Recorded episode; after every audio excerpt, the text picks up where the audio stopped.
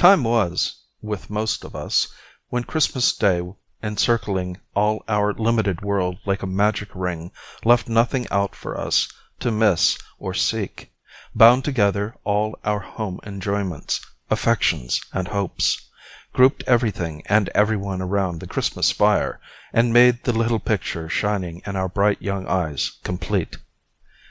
Time came, perhaps, all so soon, when our thoughts overleaped that narrow boundary, when there was some one very dear, we thought then, very beautiful, and absolutely perfect wanting to the fulness of our happiness, when we were wanting too or we thought so, which did just as well at the Christmas hearth by which that some one sat, and when we intertwined with every wreath and garland of our life that someone's name.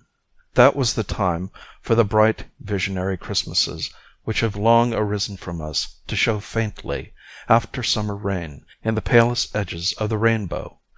That was the time for the beautified enjoyment of things that were to be, and never were, and yet the things that were so real in our resolute hope that it would be hard to say, now, what realities, achieved since, have been stronger.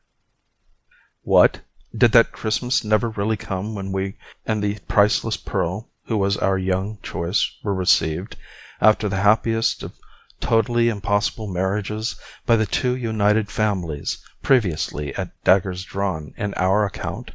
When brothers and sisters in law, who had always been rather cool to us before our relationship was effected, perfectly doted on us, and when fathers and mothers overwhelmed us with unlimited incomes.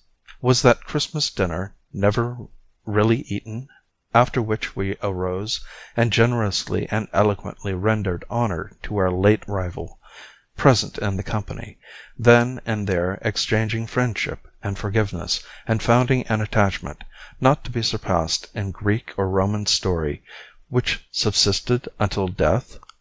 Has that same rival long ceased to care for that same priceless pearl, and married for money, and become usurious?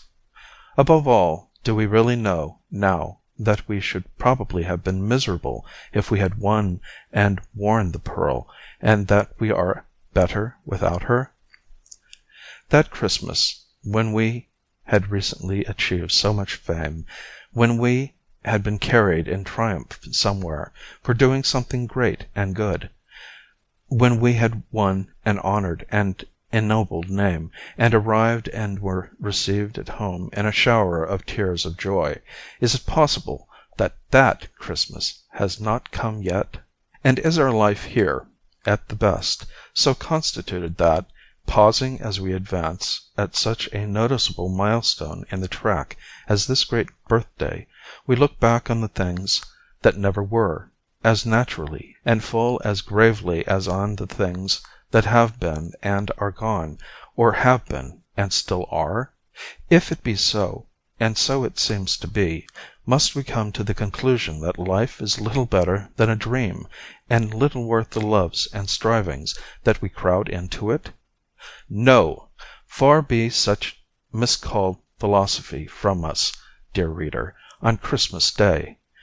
Nearer and closer to our hearts be the Christmas spirit, which is the spirit of active usefulness, perseverance, cheerful discharge of duty, kindness, and forbearance.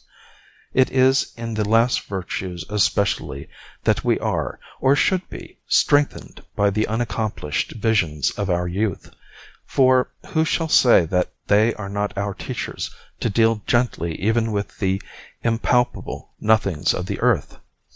Therefore, as we grow older, let us be more thankful that the circle of our Christmas associations, and of the lessons that they bring, expands. Let us welcome every one of them, and summon them to take their places by the Christmas hearth. Welcome, old aspirations, glittering creatures of an ardent fancy, to your shelter underneath the holly. We know you, and have not outlived you yet. Welcome, old projects and old loves, however fleeting, to your nooks among the steadier lights that burn around us.